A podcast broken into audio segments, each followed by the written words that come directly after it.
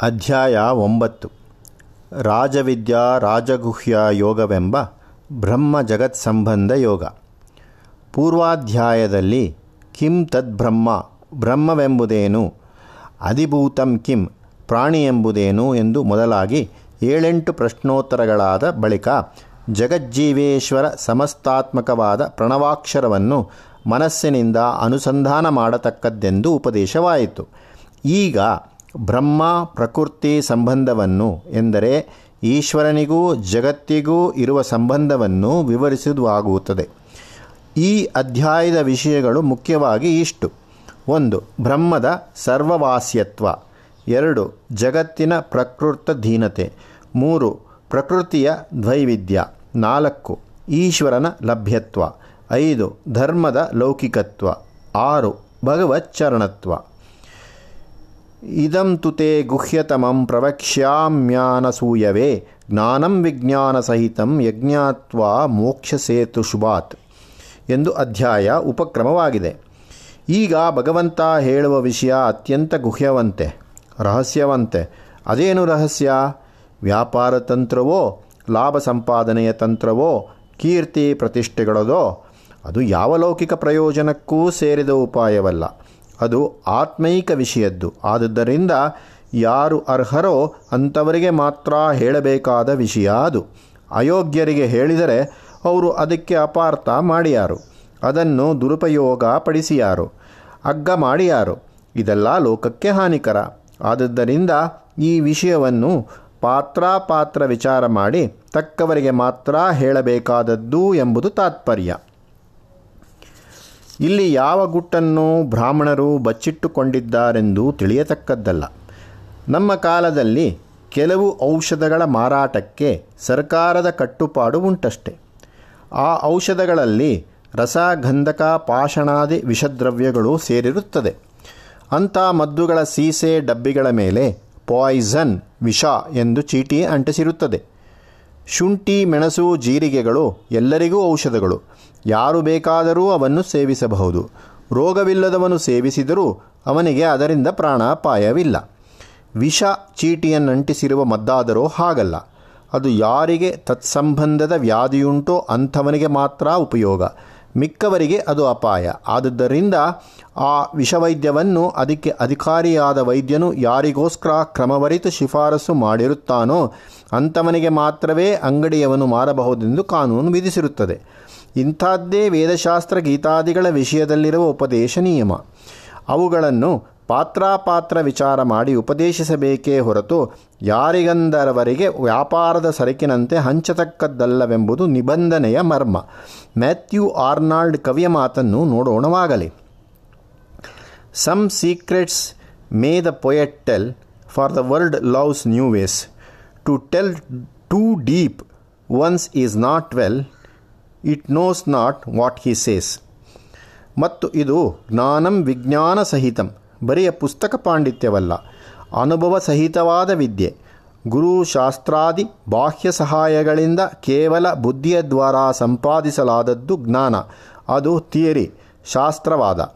ಅದರ ಜೊತೆಗೆ ವಿಜ್ಞಾನ ಎಂದರೆ ಅನುಭವ ವಿಚಾರಪೂರ್ವಕವಾದ ಜ್ಞಾನ. ಸೇರಬೇಕು. ವಿಚಾರವೆಂದರೆ ಅನುಭವ ಪರಾಮರ್ಶೆ. ಇದು ಅಪ್ಲಿಕೇಶನ್ ಪ್ರಯೋಗ. ಈಗ ಭಗವಂತ ಹೇಳ ಹೊರಟಿರುವುದು ಶಾಸ್ತ್ರ ಅನುಭವಗಳೆರಡಕ್ಕೂ ಸಮ್ಮತವಾಗುವ ತತ್ವವನ್ನು. ಈ ಉಪದೇಶವು ರಾಜವಿದ್ಯೆಯಂತೆ. ಹಾಗೆಂದರೆ ಎಲ್ಲ ವಿದ್ಯೆಗಳಿಗೂ ರಾಜಪ್ರಾಯವಾದದ್ದು ಎಂದು. ರಾಜನ ಮಹಿಮೆಯಿಂದ ಹೇಗೆ ಎಲ್ಲ ಜನರು ಅವರವರ ಸ್ಥಾನಗಳಲ್ಲಿದ್ದುಕೊಂಡು, ತಮ್ಮ ತಮ್ಮ ಕರ್ತವ್ಯಗಳನ್ನು ನಡೆಸಿಕೊಂಡು, ತಮ್ಮ ತಮ್ಮ ಪಾಲಿಗೆ ಬಂದ ಸುಖವನ್ನು ಪಡಲಾಗುವುದೋ, ಹಾಗೆ ಈ ವಿದ್ಯೆಯ ಪ್ರಭಾವದಿಂದ ಮಿಕ್ಕೆಲ್ಲ ವಿದ್ಯೆಗಳಿಗೂ, ಶಾಸ್ತ್ರಗಳಿಗೂ ಉಚಿತ ಸ್ಥಾನಮಾನಗಳು ಗೊತ್ತಾಗುತ್ತದೆ. ಹೀಗೆ ಪ್ರಭುಸ್ಥಾನದಲ್ಲಿರಬೇಕಾದದ್ದು ತತ್ವವಿದ್ಯೆ. ರಾಜವಿದ್ಯಾ ರಾಜಗುಹ್ಯಂ ಪವಿತ್ರಾಮಿದಮುತ್ತಮಂ. ಪ್ರತ್ಯಕ್ಷಾವಗಮಂ ಧರ್ಮ್ಯಂ ಸುಸುಖಂ ಕರ್ತಮವ್ಯಯಂ. ಇದು ಸಾಕ್ಷಾತ್ತಾಗಿ ತಿಳಿಯಲಾಗುವಂಥದ್ದು, ಧರ್ಮವಿಹಿತವಾದದ್ದು, ಸುಲಭವಾಗಿ ಮಾಡಲಾಗುವಂಥದ್ದು, ನಷ್ಟತಾರದ್ದು, ನಷ್ಟವಾಗದ್ದು, ಸುಲಭವಾದದ್ದ ಕಾರಣದಿಂದ ಇದನ್ನು ರಾಜಯೋಗವೆಂದೂ ಕರೆಯುವುದುಂಟು. ಇದರಿಂದ ವ್ಯತಿರಿಕ್ತವಾದ ಲಕ್ಷಣವುಳ್ಳದ್ದು ಹಠಯೋಗ. ರಾಜಯೋಗವು ನಯೋಪಾಯಬಲ್ಲ ಉಪಾಯಾಧ್ಯಾಯ. ಹಠಯೋಗವು ದಂಡಭಯವನ್ನುಂಟು ಮಾಡುವ ಉಪಾಧ್ಯಾಯ. ಇಷ್ಟು ಸೊಗಸಾದ ಆ ವಿದ್ಯೆಯ ಸಾರಾಂಶವೇನು? ಮಯಾ ತತಮಿದಂ ಸರ್ವಂ ಜಗದವ್ಯಕ್ತಮೂರ್ತಿನ. ಮತ್ಸ್ತಾನಿ ಸರ್ವಭೂತಾನಿ. ನ ಚಾಹಂ ತೇಷ್ವವಸ್ಥಿತಃ. ನ ಚ ಮತ್ಸ್ಥಾನಿ ಭೂತಾನಿ. ಪತ್ಯಮೇ ಯೋಗಮೈಶ್ವರಂ. ಭೂತಭೃನ್ನ ಚ ಭೂತಸ್ಥೋ ಮಮಾತ್ಮ ಭೂತಭಾವನಃ. ಅವ್ಯಕ್ತಮೂರ್ತಿನ ಆಕಾರ ಗುಣ ಮೊದಲಾದ ಬಾಹ್ಯ ಲಕ್ಷಣಗಳನ್ನು ತೋರಿಸಿಕೊಳ್ಳದ ನನ್ನಿಂದ, ಬ್ರಹ್ಮಚೈತನ್ಯದಿಂದ ಈ ಜಗತ್ತೆಲ್ಲವೂ ತತಂ ವಿಸ್ತರಿಸಲ್ಪಟ್ಟಿದೆ, ವ್ಯಾಪಿಸಲ್ಪಟ್ಟಿದೆ. ಒಂದು ದೃಷ್ಟಿಯಿಂದ ಎಲ್ಲ ಭೂತ ಪ್ರಾಣಿ ವಸ್ತುಗಳು ನನ್ನೊಳಗಡೆ ನೆಲೆಸಿರುತ್ತವೆ. ನಾನು ಅವುಗಳೊಳಗೆ ನೆಲೆಸಿಲ್ಲ. ಇನ್ನೊಂದು ದೃಷ್ಟಿಯಿಂದ ಜಗತ್ತಿನ ಭೂತಗಳು ವಾಸ್ತವವಾಗಿ ನನ್ನೊಳಗಿನವಲ್ಲ. ನೋಡು ನನ್ನ ಬ್ರಹ್ಮವಸ್ತುವಿನ ಈಶ್ವರ ದಶೆಗೆ ಸಂಬಂಧಪಟ್ಟ ಈ ವಿಚಿತ್ರವಾದ, ವಿಸ್ಮಯಕಾರವಾದ ಯೋಗ ಸಂಘಟನೆಯನ್ನು, ನನ್ನ ಚೈತನ್ಯವೇ ಭೂತಕೋಟಿಯನ್ನು ಉತ್ಪತ್ತಿ ಮಾಡತಕ್ಕದ್ದು, ಅದೇ ಭೂತ ಪ್ರಪಂಚವನ್ನು ಧರಿಸಿ, ಭರಿಸಿಕೊಂಡಿರುತ್ತದೆ, ಆದರೆ ಅದು ಭೂತಗಳೊಳಗೆ ನೆಲೆಸಿಲ್ಲ. ಇದು ಕ್ಲಿಷ್ಟವಾದ ವಾಕ್ಯ. ತಾಳ್ಮೆಯಿಂದ ಗ್ರಹಿಸಿ ವಿಚಾರ ಮಾಡಬೇಕಾದದ್ದು. ಇಲ್ಲಿ ಪ್ರಸಕ್ತವಾಗಿರುವ ಪ್ರಶ್ನೆ ಇರುವಿಕೆಯನ್ನು ಕುರಿತದ್ದು. ಇರುವಿಕೆ ಎಂಬುದು ಸಂಸ್ಕೃತದಲ್ಲಿ ಅಸ್ತಿತ್ವ. ಅದೇ ಸತ್ ಪ್ಲಸ್ ತಾ ಅಥವಾ ಸತ್ವ. ಪಾಶ್ಚಾತ್ಯರ ತತ್ವ ಪ್ರಕ್ರಿಯೆಯಲ್ಲಿ ಸತ್ತಾ ವಿಷಯದ್ದು ಒಂದು ಮುಖ್ಯ ಭಾಗ. ಅದನ್ನು ಆಂಟಾಲಜಿ ಎಂದು ಕರೆಯುತ್ತಾರೆ. ಇರುವಿಕೆಯ ವಿಷಯದಲ್ಲಿ ಪ್ರಶ್ನೆ ಏನು? ಅದು ಹೀಗೆ. ಒಂದು, ಒಂದಾನೊಂದು ಪದಾರ್ಥ ಇರಬಹುದು. ಆದರೂ ಯಾರಿಗೂ ಕಾಣಿಸದೇ ಇರಬಹುದು. ಎರಡು, ಅದು ಕಾಣಿಸಿದರೂ ಇರುವಂತಲ್ಲದೆ ಬೇರೊಂದಾಗಿ ಕಾಣಿಸಬಹುದು. ಮೂರು ಅದು ಇದ್ದರೂ ನೆರಳಿನಂತೆ ಇನ್ಯಾವುದಕ್ಕೋ ಅಂಟಿಕೊಂಡೇ ಇರಬಹುದು. ನಾಲ್ಕು. ಅದು ಮನಸ್ಸಿಗೆ ತೋರಿ ಕಣ್ಣಿಗೆ ತೋರದ್ದಾಗಬಹುದು. ಐದು. ಒಂದು ಕ್ಷಣ ಇರುವಂತೆಯೂ ಇನ್ನೊಂದು ಕ್ಷಣ ಇಲ್ಲದಂತೆಯೂ ಆಗಬಹುದು. ಹೀಗೆ ಇರುವುದು ಅಥವಾ ಇರುವಿಕೆ ಎಂಬ ಸತ್ತ ದಶೆಯ ವಿಷಯದಲ್ಲಿ ಎಷ್ಟೋ ಶಂಕೆಗಳು ಹುಟ್ಟಬಹುದು. ನಮ್ಮ ಜಗತ್ತು ನಿಜವಾಗಿ ಇರುವ ಪದಾರ್ಥವೇ? ಬರಿಯ ತೋರಿಕೆಯೇ? ತೋರಿಕೆಯಾದರೆ ಆ ತೋರಿಕೆಯೂ ಒಂದು ಮಟ್ಟದ ಇರುವಿಕೆಯೂ ಅಲ್ಲವೇ? ತೋರಿಕೆಗೆ ಆಧಾರ ಸಾಮಗ್ರಿ ಬನ್, ಒಂದಿರಬೇಕಲ್ಲವೇ? ಅದು ಯಾವುದು? ಇಂಥವು ಇಲ್ಲಿಯ ಪ್ರಶ್ನೆಗಳು. ಯಾವ ವಸ್ತು ತಾನೇ ತಾನಾಗಿ ಬೇರೆ ಯಾವುದರ ಆಧಾರವನ್ನೂ ರಕ್ಷಣೆಯನ್ನೂ ಅಪೇಕ್ಷಿಸದೇ ಇರಬಲ್ಲದೋ, ಅದು ಇರುವಿಕೆ ಸ್ವತಂತ್ರ ಸತ್ತ. ಅದು ಹಿಂದೆ ಇತ್ತು. ಈಗ ಇದೆ. ಮುಂದಕ್ಕೂ ಇರುವುದು. ಅದಕ್ಕೆ ಬಾಧೆಯೂ ವಿಕಾರವೂ ನಷ್ಟವೂ ಎಂದೆಂದಿಗೂ ಎಲ್ಲೆಲ್ಲಿಯೂ ಆಗದು. ಇಂಥದ್ದು ಬ್ರಹ್ಮಸತ್ತ. ಅದು ಸ್ವತಂತ್ರ ಸತ್ತ. ಯಾವ ಪದಾರ್ಥದ ಇರುವಿಕೆ ಮತ್ತೊಂದರ ಆಶ್ರಯವನ್ನು ಅಪೇಕ್ಷಿಸಿಕೊಂಡಿರುತ್ತದೆಯೋ, ಅದರ ಇರುವಿಗೆ ಅಧೀನಿಸುತ್ತಾ ಕನ್ನಡಿಯಲ್ಲಿ ಕಾಣುವ ಪ್ರತಿಬಿಂಬ ಅಂತಹದ್ದು ವಸ್ತು ಕನ್ನಡಿ ಎದುರಿಗಿರುವಷ್ಟು ಹೊತ್ತು ಪ್ರತಿಬಿಂಬ ಅಲ್ಲಿರುತ್ತದೆ. ವಸ್ತುವನ್ನು ತೆಗೆದುಹಾಕಿದರೆ ಪ್ರತಿಬಿಂಬ ಇರುವುದಿಲ್ಲ. ಗಾಜು ಗುಲಾಬಿಯ ಉಪಮಾನವನ್ನು ಹಿಂದೆ ಹೇಳಿದ್ದಾಗಿದೆ. ಆ ಹೂವಿರುವವರೆಗೆ ಗಾಜಿನಲ್ಲಿ ಆ ಕೆಂಪು ಬಣ್ಣ. ಹೂವಿಲ್ಲದಿದ್ದರೆ ಆ ಕೆಂಬಣ್ಣವಿಲ್ಲ. ಎಲ್ಲ ನೆರಳು ಹಾಗೆ. ಬೇರೊಂದು ಘನವಸ್ತುವನ್ನು ಸ್ವಮೂಲವಾಗಿ ಅಪೇಕ್ಷಿಸುತ್ತದೆ. ಈ ಛಾಯಾಕೃತಿಯ ಇರುವಿಕೆ ವಾಸ್ತವವಾಗಿ ಮೂಲವಸ್ತುವಿನ ಪ್ರತಿಭಾಸ. ಅದೇ ತೋರಿಕೆ. ಇರುವಿಕೆಯೇ ಬ್ರಹ್ಮ, ತೋರುವಿಕೆಯೇ ಜಗತ್ತು. ವಸ್ತುವಿರುವಾಗ ನೆರಳಿರುತ್ತದೆ, ವಸ್ತು ಹೋದಾಗ ನೆರಳು ಹೋಗುತ್ತದೆ. ಆದರೆ ವಸ್ತುವೇ ನೆರಳಲ್ಲ. ವಸ್ತುವಿನದು ಸ್ವತಂತ್ರ ಸತ್ತ, ನೆರಳಿನದು ಅಧೀನ ಸತ್ತ, ಬ್ರಹ್ಮವಸ್ತುವಿನದು ಸ್ವತಂತ್ರ ಸತ್ತ, ಅದರ ಛಾಯೆಯಂತಾದ ಜಗತ್ತು ಅದರದು ಅಧೀನ ಸತ್ತ. ಈ ವಿವರಣೆಯನ್ನು ಜ್ಞಾಪದ, ಜ್ಞಾಪಕದಲ್ಲಿರಿಸಿಕೊಂಡು ಗ್ರಂಥವನ್ನು ನೋಡೋಣ. ಮಯಾ ತತಮಿದಂ ಮೊದಲಾದ ಎರಡು ಶ್ಲೋಕಗಳಲ್ಲಿ ಏಳು ಅಂಶಗಳು ಹೀಗೆ. ಒಂದು, ಮಾಯಾ ತತಮಿದಂ. ಎರಡು, ಮತ್ಸ್ತಾನಿ ಸರ್ವಭೂತಾನಿ. ಮೂರು, ನಚಾಹಂ ತೇಶ್ವವಸ್ಥಿತಃ ನಾಲ್ಕು ನಚಮತಸ್ಥಾನಿ ಭೂತಾನಿ, ಐದು, ಭೂತಭೃತ್, ಆರು ನಚ ಭೂತಸ್ಥಃ, ಏಳು, ಮಮಾತ್ಮ ಭೂತಭಾವನಃ. ಇವುಗಳಲ್ಲಿ ಒಂದು ಅಸಂಬದ್ಧತೆ ಕಾಣುತ್ತದೆ. ಮತ್ಸ್ಥಾನಿ ನಚಮತಸ್ಥಾನಿ ಇಲ್ಲಿ ಹೊಂದಾವಣೆ ಹೇಗೆ? ಏಳು ವಾಕ್ಯಗಳಿಂದಲೂ ಒಂದು ಸಮಂಜಸವಾದ ಸಂಪೂರ್ಣ ಅರ್ಥ ದೊರೆತೀತೆ ನೋಡೋಣ. ಒಂದು, ಮಯಾ ತತಮಿದಂ ಸರ್ವಂ, ಈ ಜಗತ್ತೆಲ್ಲ ಬ್ರಹ್ಮವಸ್ತುವಿನಿಂದ ವಿಸ್ತರಿಸಲ್ಪಟ್ಟಿತು. ಇದರಲ್ಲಿ ವಿಸ್ತರಿಸಲ್ಪಟ್ಟಿತು ತತಂ ಎಂಬ ಮಾತು. ಒಂದು ಮೂಲ ಶಕ್ತಿಯನ್ನು ಸೂಚಿಸುವುದರ ಜೊತೆಗೆ ಒಂದು ಮೂಲದ್ರವ್ಯವನ್ನು ಸೂಚಿಸುತ್ತದೆ. ಬಟ್ಟೆ ಎಂಬುದು ನೂಲಿನ ವಿಸ್ತಾರ. ನೂಲು ಹತ್ತಿಯ ವಿಸ್ತಾರ. ಮೊದಲು ಹತ್ತಿ ಎಂಬ ಮೂಲ ಸಾಮಗ್ರಿ ಇದ್ದರೆ ಆಮೇಲೆ ನೂಲುವವನ, ನೇಯುವವನ ಶಕ್ತಿ ಪ್ರಯೋಜನಕ್ಕೆ ಬರುತ್ತದೆ. ಪಾತ್ರೆ ಎಂಬುದು ಲೋಹದ ವಿಸ್ತಾರ. ಲೋಹವೆಂಬ ಮೂಲ ದ್ರವ್ಯವಿದ್ದರೆ ಆಮೇಲೆ ಕಮ್ಮಾರನ ಚಮ್ಮಟಿಗೆಯ ಶಕ್ತಿ ಕೆಲಸಕ್ಕೆ ಬರುತ್ತದೆ. ಹಾಗೆಯೇ ಜಗತ್ ಸೃಷ್ಟಿಗೆ ಅವಶ್ಯವಾದ ಮೂಲ ಶಕ್ತಿ ಬ್ರಹ್ಮಚೈತನ್ಯದ್ದಾಯಿತು. ಅದಕ್ಕೆ ಬೇಕಾದ ಮೂಲ ಸಾಮಗ್ರಿಯೋ ಎಂದರೆ ಬ್ರಹ್ಮಚೈತನ್ಯದ್ದೇ ಎಂದು ಉತ್ತರ. ಲೋಕದಲ್ಲಿ ಹುಟ್ಟಿದ ಪ್ರತಿಯೊಂದಕ್ಕೂ ಎರಡು ಕಾರಣ ಸ್ಥಾನಗಳಿರುತ್ತೆಂಬುದು ನಮ್ಮ ಅನುಭವ. ಒಂದು ತಾಯಿ, ಇನ್ನೊಂದು ತಂದೆ, ಒಂದು ಕ್ಷೇತ್ರ, ಇನ್ನೊಂದು ಬೀಜ. ಮನುಷ್ಯ ಪ್ರಯತ್ನದಿಂದ ಉತ್ಪನ್ನವಾದ ವಸ್ತುಗಳನ್ನು ನೋಡೋಣ. ಮಡಿಕೆಗೆ ಮಣ್ಣು ಕ್ಷೇತ್ರ. ಕುಂಬಾರನ ಸಾಮರ್ಥ್ಯವೇ ಬೀಜ. ಶಾಸ್ತ್ರ ಪರಿಭಾಷೆಯಲ್ಲಿ ಮಣ್ಣನ್ನು ಉಪಾದಾನ ಕಾರಣವೆಂದು, ಕುಂಬಾರನ ಕೈಚಲಕವನ್ನು ನಿಮಿತ್ತ ಕಾರಣವೆಂದು ಕರೆಯುವುದು ಪದ್ಧತಿ. ಬ್ರಹ್ಮವಸ್ತುವಾದರೂ ಮಡಿಕೆ, ಬಟ್ಟೆ ಮೊದಲಾದವುಗಳಂತೆ ಅನ್ಯ ನಿರ್ಮಿತವಲ್ಲ ಅದು ಸ್ವತಃ ಸಿದ್ಧವಾದದ್ದು. ಅದು ತಾನೇ ಎರಡು ಬಗೆಯ ಕಾರಣ. ಅದೇ ಉಪಾದಾನ ಕಾರಣ ಅಥವಾ ಕ್ಷೇತ್ರ ಮತ್ತು ಅದೇ ನಿಮಿತ್ತ ಕಾರಣ ಅಥವಾ ಬೀಜ. ಒಂದು ವಸ್ತುವಿನ ಉತ್ಪತ್ತಿ ಕಾಲದಲ್ಲಿ ಮಾತ್ರ ಕೆಲಸ ಮಾಡತಕ್ಕದ್ದು. ನಿಮಿತ್ತ ಕಾರಣ ಉತ್ಪನ್ನ ಪದಾರ್ಥದಲ್ಲಿ ಯಾವಾಗಲೂ ರೂಪಾಂತರದಿಂದ ಅಡಗಿಕೊಂಡಿರತಕ್ಕದ್ದು ಉಪಾದಾನ ಕಾರಣ. ಮಡಿಕೆ ಎಂಬ ಪದಾರ್ಥದಲ್ಲಿ ಮಣ್ಣು ಯಾವಾಗಲೂ ಅಂತರ್ಗತವಾಗಿರುತ್ತದೆ.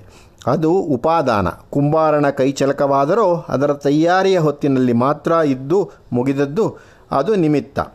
ಒಳ್ಳೆಯದು. ಬ್ರಹ್ಮವಸ್ತುವಿನಲ್ಲಿ ಉಪಾದಾನ ಕಾರಣ ನಿಮಿತ್ತ ಕಾರಣಗಳೆರಡೂ ಎಂದರೆ ಮೂಲದ್ರವ್ಯ, ರೂಪಣ ಸಾಮರ್ಥ್ಯ ಎರಡು ಒಂದಾಗಿ ಸೇರಿಕೊಂಡಿವೆ ಎಂದು ಹೇಳಿದೆವಲ್ಲ. ಅದಕ್ಕೆ ಲೋಕದಲ್ಲಿ ದೃಷ್ಟಾಂತ ಉಂಟೋ? ಉಂಟು. ಅದನ್ನು ಎಂಟನೆಯ ಪ್ರಕರಣದ ಸಮಾಪ್ತಿಯಲ್ಲಿ ನೋಡಿದ್ದೇವೆ. ಯಥೋರ್ಣ ನಾಭಿಹಿ ಸೃಜತೆ ಗೃಹ್ಣತೆ ಚ. ಮಂಡಕೋಪನಿಷತ್. ಜೇಡರ ಬಲೆಗೆ ನಿಮಿತ್ತ ಕಾರಣವಾದ ನೂಲೆಳೆಯುವ ಶಕ್ತಿಯು, ಉಪಾದಾನ ಕಾರಣವಾದ ನೂಲು ಬಂಕೆ ರಸವು ಎರಡು ಆ ಉಣ್ಣೆ ಹುಕ್ಕಳು ಹುಳುವಿನಲ್ಲಿರತಕ್ಕವೆ. ಹಾಗೆಯೇ ಬ್ರಹ್ಮಚೈತನ್ಯವು ದ್ವಿರೂಪಗಳನ್ನು ತಾಳಬಲ್ಲದ್ದು, ದ್ವಿವಿಧ ಸಾಮರ್ಥ್ಯ ಉಳ್ಳದ್ದು. ತಿಮ್ಮಮ್ಮಗಾರೋ ತಮಂತಕ್ಕೂ ತಾಮೇ ಲಂಜಲೈರಿ ಎಂದು ಗಾದೆ ಹೇಳುವ ಹಾಗೆ ಬ್ರಹ್ಮವಸ್ತು ತನ್ನಷ್ಟಕ್ಕೆ ತಾನೇ ಬಣ್ಣಗಳನ್ನೂ ಬಟ್ಟೆಗಳನ್ನೂ ತಯಾರಿ ಮಾಡಿಕೊಂಡು ತನಗೆ ತಾನೇ ವೇಷ ಕಟ್ಟಿಕೊಂಡಿತೋ ಎಂಬಂತೆ ನಮಗೆ ತೋರುತ್ತದೆ. ಸಿದ್ಧಾಂತ ಇಷ್ಟು. ಜಗತ್ಸೃಷ್ಟಿಯು ಬ್ರಹ್ಮದ ಸ್ವತಂತ್ರ ಲೀಲೆ ಆ ಕಾರ್ಯ ಇನ್ನೊಬ್ಬರ ಆಜ್ಞೆಯಿಂದಾಗಲಿ, ಪ್ರೇರಣೆಯಿಂದಾಗಲಿ, ಭಯದಿಂದಾಗಲಿ, ಪ್ರೋತ್ಸಾಹದಿಂದಾಗಲಿ ನಡೆದದ್ದಲ್ಲ. ಬ್ರಹ್ಮಕ್ಕೆ ಬೇರೊಬ್ಬರಿಂದ ಸಾಮಗ್ರಿಯಾಗಲಿ, ಸಹಾಯವಾಗಲಿ ಬೇಕಿರಲಿಲ್ಲ. ಎರಡು, ಇನ್ನು ಎರಡನೇ ಅಂಶ. ಮತಸ್ಥಾನಿ ಸರ್ವಭೂತಾನಿ. ಇರುವುದಕ್ಕೆಲ್ಲ ಬ್ರಹ್ಮವೇ ಆಶ್ರಯ. ಇರುವುದೆಲ್ಲವನ್ನೂ ಬ್ರಹ್ಮವು ಆವರಿಸಿಕೊಂಡಿದೆ. ಬ್ರಹ್ಮವನ್ನು ಬಿಟ್ಟದ್ದು ಬ್ರಹ್ಮದಿಂದ ಹೊರಗಾದದ್ದು ಯಾವುದೂ ಇಲ್ಲ. ಯಾವುದೂ ಇರದು. ಈಶಾವಾಸ್ಯೋಪನಿಷತ್ತಿನ ಈಶಾವಾಸ್ಯ ಮೆದಗಂ ಸರ್ವಂ ಎಂಬ ವಾಕ್ಯದ ತಾತ್ಪರ್ಯವೂ ಅದೇ. ಇಲ್ಲಿ ಇರುವುದು ಎಂಬ ಮಾತು ಯಾವ್ಯಾವುದನ್ನು ನಾವು ಕಾಣುತ್ತೇವೋ, ಅನುಭವಿಸುತ್ತೇವೋ, ಅನುಮಾನಿಸುತ್ತೇವೋ, ಆ ಎಲ್ಲವನ್ನೂ ಒಳಗೊಂಡಿರುತ್ತದೆ. ಬ್ರಹ್ಮದಿಂದ ಇದು ಬೇರೆಯಾದದ್ದು ಎಂದು ಯಾವುದನ್ನು ಕುರಿತು ಹೇಳುವುದೂ ಸಾಧ್ಯವಿಲ್ಲ. ಏಕೆಂದರೆ ಬ್ರಹ್ಮದ ಹೊರತು ಯಾವುದಕ್ಕೂ ಅಸ್ತಿತ್ವವೇ ಇಲ್ಲ. ಇದೇ ಅಸ್ಥಿ ಎಂಬ ಕ್ರಿಯಾಪದವನ್ನು ಯಾವ ವಿಶೇಷಣವೂ ಇಲ್ಲದೆ ಪ್ರಯೋಗಿಸಬಹುದಾದದ್ದು ಬ್ರಹ್ಮ ಎಂಬ ಕರ್ತೃಪದದ ಒಂದಕ್ಕೆಯೇ. ಬ್ರಹ್ಮವನ್ನು ಬಿಟ್ಟು ಬೇರೆ ಯಾವುದಕ್ಕೂ ನಿಜವಾದ ಇರುವಿಕೆ ಇಲ್ಲ. ಯಾವ್ಯಾವುದು ಇದೆಯೋ ಅದದು ತಾನಿರುವಷ್ಟರ ಮಟ್ಟಿಗೆ ಬ್ರಹ್ಮದ ಒಳಗಡೆ ಬ್ರಹ್ಮ ಮಹಿಮಾವರಣದ ಅಂತರಾಳದಲ್ಲಿ, ವಾಯುಮಂಡಲದಲ್ಲಿ, ಮೇಘಖಂಡಗಳಲ್ಲಿರುವಂತೆ ಇದೆ. ಎಲ್ಲಕ್ಕೂ ಒಳಗೂ ಹೊರಗೂ ಮೇಲೂ ಕೆಳಗೂ ಸುತ್ತಮುತ್ತಲೂ ಎಲ್ಲೆಲ್ಲೂ ಬ್ರಹ್ಮವೊಂದೇ ಅಖಂಡವಾಗಿ, ಅವಿಚ್ಛಿನ್ನವಾಗಿ ವ್ಯಾಪಿಸಿದೆ. ಅದೇ ಮತಸ್ಥಾನಿ ಸರ್ವಭೂತಾನಿ. ಮೂರು, ಮೂರನೇ ಅಂಶ. ನ ಚಾಹಂ ತೇಷು. ಬ್ರಹ್ಮದೊಳಗೆ ಭೂತ ಸಮೂಹಗಳು ಸೇರಿಕೊಂಡು ಬ್ರಹ್ಮಾಧಾರದಿಂದ ನಡೆಯುತ್ತಿರುವ ಕಾರಣದಿಂದ ಆ ಭೂತವಸ್ತು ಬ್ರಹ್ಮವೆಂದು ತಿಳಿದರೆ ಅದು ಭ್ರಾಂತಿ. ವಾಸ್ತವವಾಗಿ ಬ್ರಹ್ಮವು ಆ ವಸ್ತುಗಳ ರೂಪಚೇಷ್ಟೆಗಳಿಂದ ಪರಿಮಿತವೂ ಪರಿಚ್ಛಿನ್ನವೂ ಆಗದು. ಬ್ರಹ್ಮವು ಜಗದ್ವಸ್ತುಗಳ ಆಕಾರ ವಿಕಾರಗಳಿಗೆ ಒಳಪಡದು. ಬ್ರಹ್ಮವು ಆ ಎಲ್ಲ ವಸ್ತುಗಳನ್ನು ಮೀರಿದ್ದು. ಜಗತ್ತೆಂಬುದು ಬ್ರಹ್ಮಚೈತನ್ಯದ ವಿಕಾರ. ವಿಕಾರವು ಮೂಲ ಚೈತನ್ಯವನ್ನು ಕೆಡಿಸಲಾರದು. ಮಡಿಕೆ ಎಂಬುದು ಮಣ್ಣಿಗಾದ ವಿಕಾರ. ಆ ವಿಕಾರವು ಪೃಥ್ವಿ ತತ್ವವನ್ನು ಮಾರ್ಪಡಿಸಲಾರದು. ವಿಕಾರವು ಕ್ಷಣಿಕ, ಮೂಲದ್ರವ್ಯವು ಶಾಶ್ವತ. ಮನುಷ್ಯನಲ್ಲಿ ನಖರೋಮಗಳಿವೆ. ನಖರೋಮಗಳಲ್ಲಿ ಮನುಷ್ಯನಿಲ್ಲ. ಕ್ಷೌರ ಕಾಲದಲ್ಲಿ ಉಗುರು ಕೂದಲುಗಳನ್ನು ತೆಗೆದುಹಾಕಿದರೂ ಅದರಿಂದ ಜೀವಕ್ಕೇನೂ ವ್ಯತ್ಯಾಸವಿಲ್ಲ. ಸಮುದ್ರದಲ್ಲಿ ನೊರೆ, ಬುರುಗುಗಳಿವೆ. ಬುರುಗು ನೊರೆಗಳಲ್ಲಿ ಸಮುದ್ರವಿಲ್ಲ. ನೊರೆ ನೀರ್ಗುಳ್ಳೆಗಳು ಹೋದರೆ ಸಮುದ್ರಕ್ಕೇನೂ ಹಾನಿಯಿಲ್ಲ. ದೇಹಕ್ಕೆ ಕೇಶನಕಗಳು, ಸಮುದ್ರಕ್ಕೆ ಫೇನಬುದ್ಬುದುಗಳು ಹೇಗೋ, ಬ್ರಹ್ಮಚೈತನ್ಯಕ್ಕೆ ಜಗತ್ವಸ್ತುಗಳು ಹಾಗೆ ಆಗುಂತಕಗಳು. ಹೇಗೋ ಕ್ಷಣಿಕವಾಗಿ ಬಂದವು, ನೈಜವೇ ಆದರೂ ಅಸಾರಗಳು. ಬ್ರಹ್ಮದ ಸತ್ವವು ಜಗದ್ವಸ್ತುವಿನಲ್ಲಿಲ್ಲ. ನೆಲ್ಲು ಹೊಟ್ಟು ಭತ್ತದ ಪೈರಿನಿಂದ ಬಂದದ್ದೇ ಆದರೂ ಅದು ತಾನೇ ನೆಲ್ಲಲ್ಲ. ನೆಲ್ಲಿನ ಒಂದು ಲಕ್ಷಣ ಹೊಟ್ಟಿನಲ್ಲಿ ಕಂಡರೂ ಅದು ನೆಲ್ಲಿನ ಸಾರಾಂಶವಲ್ಲ. ಇನ್ನೊಂದು ರೀತಿ ನೋಡೋಣ. ಈಗ ನಮ್ಮ ಆಲೋಚನೆಯಲ್ಲಿರುವ ವಸ್ತುಗಳು ಎರಡಲ್ಲವೇ? ಒಂದು ಬ್ರಹ್ಮ, ಇನ್ನೊಂದು ಜಗತ್ತು. ಇವೆರಡೂ ನದಿಯ ಇಕ್ಕೆಲದ ದಡಗಳಂತೆ ಎದುರು ಬದರಾಗಿವೆ ಎಂದು ಭಾವಿಸೋಣ. ಆ ನದಿಯೇ ಮನುಷ್ಯ ಜೀವ ಎಂದು ಭಾವಿಸೋಣ. ಬ್ರಹ್ಮದ ದಡದಲ್ಲಿ ನಿಂತು ನದಿಯ ಇನ್ನೊಂದು ದಡವನ್ನು ನೋಡಿದರೆ ಅದು ಗಟ್ಟಿಕಲ್ಲಿನ ದಡವಲ್ಲದೆ ಕುಸಿ ಮಣ್ಣಿನ ದಡವೆಂದು ತೋರುತ್ತದೆ. ಹುಲ್ಲು ಹಸಿರಿನಿಂದ ಅದು ಕಣ್ಣಿಗೆ ಸೊಗಯಿಸುತ್ತಾ, ಅದು ಹುಡಿ ಮಣ್ಣಿನದೆಂಬುದನ್ನು ನಮಗೆ ಮರೆಯಿಸುತ್ತದೆ. ಒರಟು ಬಂಡೆಗಿಂತ ಅದು ಲೇಸೆಂದೆನಿಸುತ್ತದೆ. ಆದರೆ ಆ ಹಸಿರುಗಡ್ಡೆಗೆ ಹೋಗಿ ಅಲ್ಲಿ ನಿಂತಾಗ ಇದು ಗಟ್ಟಿ ಇಲ್ಲ, ಕುಸಿದು ಹೋಗತಕ್ಕದ್ದು ಎದುರುಗೋಡೆಯ ಹುಟ್ಟು ಬಂಡೆಯೇ ಕ್ಷೇಮ ಎಂದೆನಿಸುತ್ತದೆ. ಗಟ್ಟಿ ಬಂಡೆ, ಹುಡಿ ಮಣ್ಣು ಎರಡೂ ಭೂಮಿಯೇ. ಆದರೆ ಭೂಮಿಯ ಸ್ಥಿರತ್ವವೆಂಬ ಗುಣ ಮಣ್ಣು ಮರಳುಗಳಲ್ಲಿ ಇಲ್ಲ ಕಲ್ಲು ಬಂಡೆಯಲ್ಲಿದೆ. ಹಾಗೆಯೇ ಬ್ರಹ್ಮವಸ್ತುವಿನ ಸತ್ವವು ಜಗದತೀತವಾದ ಶುದ್ಧ ಬ್ರಹ್ಮದಲ್ಲಿದೆ. ಜಗತ್ತಿನಲ್ಲಿ ಆ ಸತ್ವ ಪರಿಪೂರ್ಣತೆ ಇಲ್ಲ ಇದೇ ಅಭಿಪ್ರಾಯವನ್ನೇ ಗೀತೆಯ ಏಳನೇ ಅಧ್ಯಾಯದ ಹನ್ನೆರಡನೆಯ ಶ್ಲೋಕ ತಿಳಿಸಿದೆ. ಮದ್ದ ಏವೇತಿ ತಾನ್ ತ್ರೀನ್ ಗುಣಾನ್ ವಿದ್ಯಿನಾತ್ವಹಂ ತೇಷು ತೇಮಯಿ ಸತ್ವರಜಸ್ಸು ತಮಸ್ಸುಗಳೆಂಬ ಗುಣಗಳಲ್ಲಿ ನಾನಿಲ್ಲ, ಬ್ರಹ್ಮವಿಲ್ಲ. ನನ್ನಲ್ಲಿ, ಬ್ರಹ್ಮದಲ್ಲಿ ಅವು ಉಂಟು. ಮನುಷ್ಯನಲ್ಲಿ ನಿದ್ದೆ ಕನವರಿಕೆಗಳುಂಟು, ನಿದ್ದೆ ಕನವರಿಕೆಗಳಲ್ಲಿ ಮನುಷ್ಯನಿಲ್ಲ. ಬ್ರಹ್ಮದ ಸತ್ವಸಾರವು ಬ್ರಹ್ಮ ಕಾರ್ಯವಾದ ಜಗತ್ತೆಂದು ತಿಳಿಯುವುದು ಭ್ರಾಂತಿ. ಆದರೆ ಜಗತ್ತಿಗೆ ಬ್ರಹ್ಮವಲ್ಲದೆ ಬೇರೆ ಆಧಾರವಿಲ್ಲ.